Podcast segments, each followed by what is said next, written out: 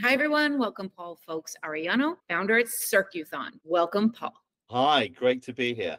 Listen, Paul, you're very prolific on LinkedIn and have a very strong point of view. So we'll talk about Circuthon and we'll talk about your your voice, how you're using your voice in the sustainability space. You're one of the unique influencers in the space who cover many, many aspects of sustainability as it relates to retail and fashion. Um, in some cases, in many cases, they're they're quite siloed. You have the paper conversation, the packaging conversation, the plastics, the microplastics, the manufacturing. Um, but you seem to cover the breadth, which is very interesting. And we won't have enough time, but um, we're going to try to do the best we can. So um, why don't I start by giving you the mic and you can just kind of give us a top line kind of overview of whatever you choose. I got taught sustainability, if one can get taught sustainability, by a guy called Dr. Chris Sherwin. Um, in 2012, I met Chris. We worked together for several years. Um, he's a doctor in sustainable innovation, I think probably the first doctorate in sustainable design ever that there was when the word sustainability was still a new word. And um, Chris used to say to me, Do you want to kill the seals or the butterflies with this decision? And that used to really drive home that every decision we make has an impact on nature. Uh, tell, yeah. me, me more are your thoughts about that as it relates to fashion. I think fashion was the last industry to kind of go, kind of, really? Are we part of this? Yeah. So I think fashion is under the microscope of all the industries in the world. I think fashion is actually the most under the microscope in so many different geographies. Why? Because when fashion defends itself, the defense is weak. It's non-scientific. It's it's very fluffy. It's kind of like, yeah, but people need to people need retail therapy. Hey, that doesn't work with legislators. That doesn't work with retailers who've got sustainability commitments. Yeah, people do need retail therapy, but they could get that in a number of different ways from fashion. It doesn't need to be a brand new garment made out of oil. So I think fashion needs to really respond in a scientific way. Maybe employ some scientists, get some biodiversity experts. And again, some businesses do, but they're very few. And a lot of those people that go in and do that role, they very quickly leave. I had a conversation about um, fashion, apparel, retailers, and the emergence of what is a position called, you know, chief sustainability officer or head of sustainability. And I said, you know, I don't think that that's an effective way to go about it. I think that the mindset has to be built into to the entire organization and there has to be sort of if you don't measure it you can't improve it like there has to actually be the you know non-fluff data keeping. If you don't drill it all the way down i mean all the way down from supply chain making shipping decisions to making packaging decisions to um, even work from home or not work from home like if you could say well we're going to choose more work from home hours because it saves on co2 that's that's like a comprehensive decision making process. I'd love your thoughts on how you think the most effective way to go about um, creating change or moving the needle would be. Yeah that's such a good point. If you've got 40,000 employees and only four do sustainability no one's going to listen to them. They're not around. There's not enough to spread around. What the financial institutions are doing, the big banks and the big four consulting firms, they're training every single employee in sustainability. I mean, I think it's um, EY, everybody from every single employee can do a free master's in sustainability. It's paid for by EY because they are like, if we don't get this right, we can't talk to our clients about the future and, and advise them if we don't understand it. So they've got this opportunity. Um, NatWest Bank, one of the, the biggest banks in the UK. Um, I was working with University of Edinburgh. Um, seems like a lifetime ago. It was only last year, and we did an online training course for every, um, basically everyone who was customer facing had an online training with me, with a whole pile of other sustainability experts on what it meant, but what it meant for their customers. And I met several of their customers during that process um, to talk about what they did and how they worked with the bank. What a great example that the bank is doing that. But why? It's a great risk. If their clients don't understand this, their clients have no revenue and they lose their customer and that money. So, in a sense, it, it's a great idea. But that I think is, you know, absent from the fashion industry. If I, you know, I can't, I don't know a single fashion business or fashion retailer who's training up all of their staff in sustainability mm. at all. How do you feel overall about the state of the state? Like, are you, do you wake up depressed? Are you excited? Are people really kind of like embracing this and you're seeing a lot of movement? Where, where is your mindset? Yeah. So I think I've been campaigning on the wrong issues within fashion. What's worked in packaging or chemicals or pigments or what else don't seem to have really worked. The fashion industry is no better today than it was five years ago in terms of use of fossil. And, and really, fossil is is pretty dangerous. We've got to move away from fossil, but we don't see that happening really in fashion. We don't see end of life solutions, which are also producing huge emissions. So we have to take a different tack. There's not enough scientists. So what if the new sexy brands say, hey, here's our new chief scientific officer, here's our biodiversity officer. But these are people that actually have a boardroom position.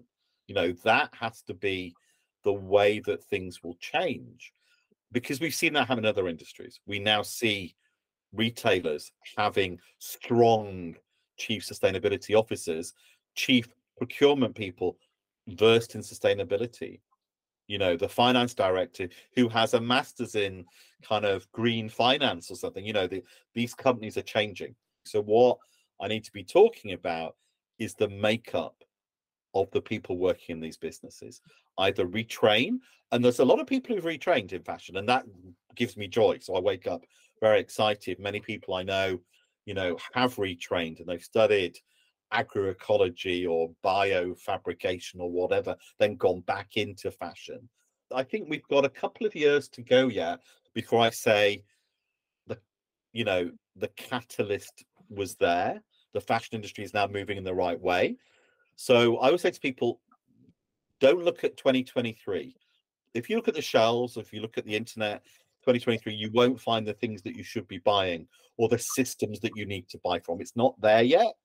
2025, different story. You'll be seeing places you can go that will tell you your carbon, your metrics, um, will tell you what it means to buy that, you know, piece of clothing that maybe you know the two previous owners and where they were and what they did and why they loved it. You know, we'll have all of that um, blockchain technology helping us to understand where things come from. Um, that's two years away fashion moves quickly. So, aside from being a rabble rouser in the space and kind of calling things out for what they are, you are the founder of Circuthon. So, what is that? Tell us about that. Yes, yeah, so Circuthon is um, a consulting firm and very, very focused on um, end of life solutions, circular solutions, which is Circuthon is like circular marathon. It's not a sprint, it's a marathon to get to be circular. Most of the businesses I work with are um, on a journey, even when they're really what we would call a circular business. They need to improve because they realize there's a long way to go. Um, they are what we say we could be relatively circular to the industry, but they could be a lot more. They could reduce a lot more waste. They could reuse a lot more. Um, and we tend to work with billion dollar companies, either in the US or in Europe, a little bit in Asia and Australia, really setting um, really what I would call impossible goals for like 2030. So, what we're doing together is creating net zero plans or strategic um, circularity plans that say this business will no longer use virgin materials by 2027. By 2030, every feedstock that will be used will be second or third generation. And they're really ambitious goals. Did you hear back from Helen at the British Retail Consortium about that flour issue? It just, uh, I saw that you called them out with respect to uh, something with flour imports. Do you recall that? I never hear back from the British Retail Consortium. They are literally amongst journalists and amongst campaigners. Um, they are literally protecting actually what they believe is what retailers want. Yeah, but when we meet these retailers individually, and many of them are in our friendship circles, they're people that we've worked with, we know they're like, well, yeah, we're doing this. I mean, we're actually doing the opposite to their position. So it is incredibly strange with these big associations like the British Retail Consortium, like raw material organizations that might have a vested interest in cotton or synthetics or whatever it might be. We've seen it again today. Um, the British Retail Consortium opposed extended producer responsibility. So this tax that would allow um, end of, of life processing, they've come out in strong opposition and they've lobbied government and they've had it delayed till 2025. We should have had extended producer responsibility across the UK. Um, this is for packaging.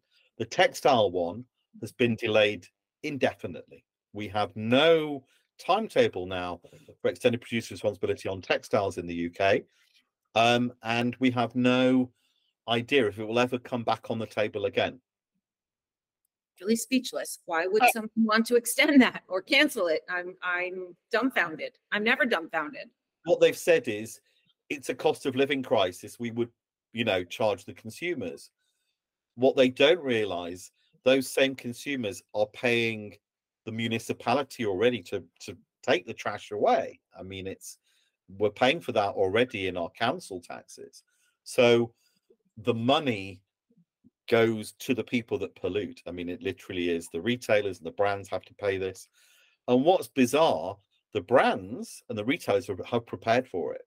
They've literally been preparing for years and years. They've been using um, compliance consultants. They're all set for it. But suddenly they're like, hey, we have an excuse the cost of living crisis. Let's use that one again. So associations always say, oh, the shopper can't afford it. That's the problem. Oh, yeah, we're ready. Oh, but the shopper's going to suffer. And that becomes um, a kind of leitmotif in these big organizations' response to everything. I mean, I read um, lobbyists' statements the whole time, and then I see government people spouting back the lobbyists' words and go, okay, yeah, you've been lobbied. Well, that's uh, yeah, that's your that's why you're a rabble rousing over there. I work with a couple of um, young entrepreneurs in Milan who are from the fashion and textile industry, but they're now working with AI people looking at on end of life.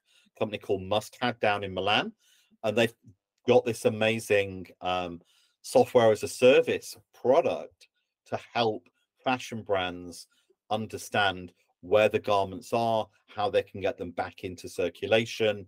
Um, and I'm just like, okay, yeah, that's something I never thought about. We need to work on the mentality, on the human beings. And I think people in fashion are very creative, and creative people can grasp big concepts. What should a fashion education look like? So, most of the people that work in fashion when you talk to them, they either studied fashion design. A lot of people studied textiles. So that's a big degree in in Europe. People go to study textiles or textile design.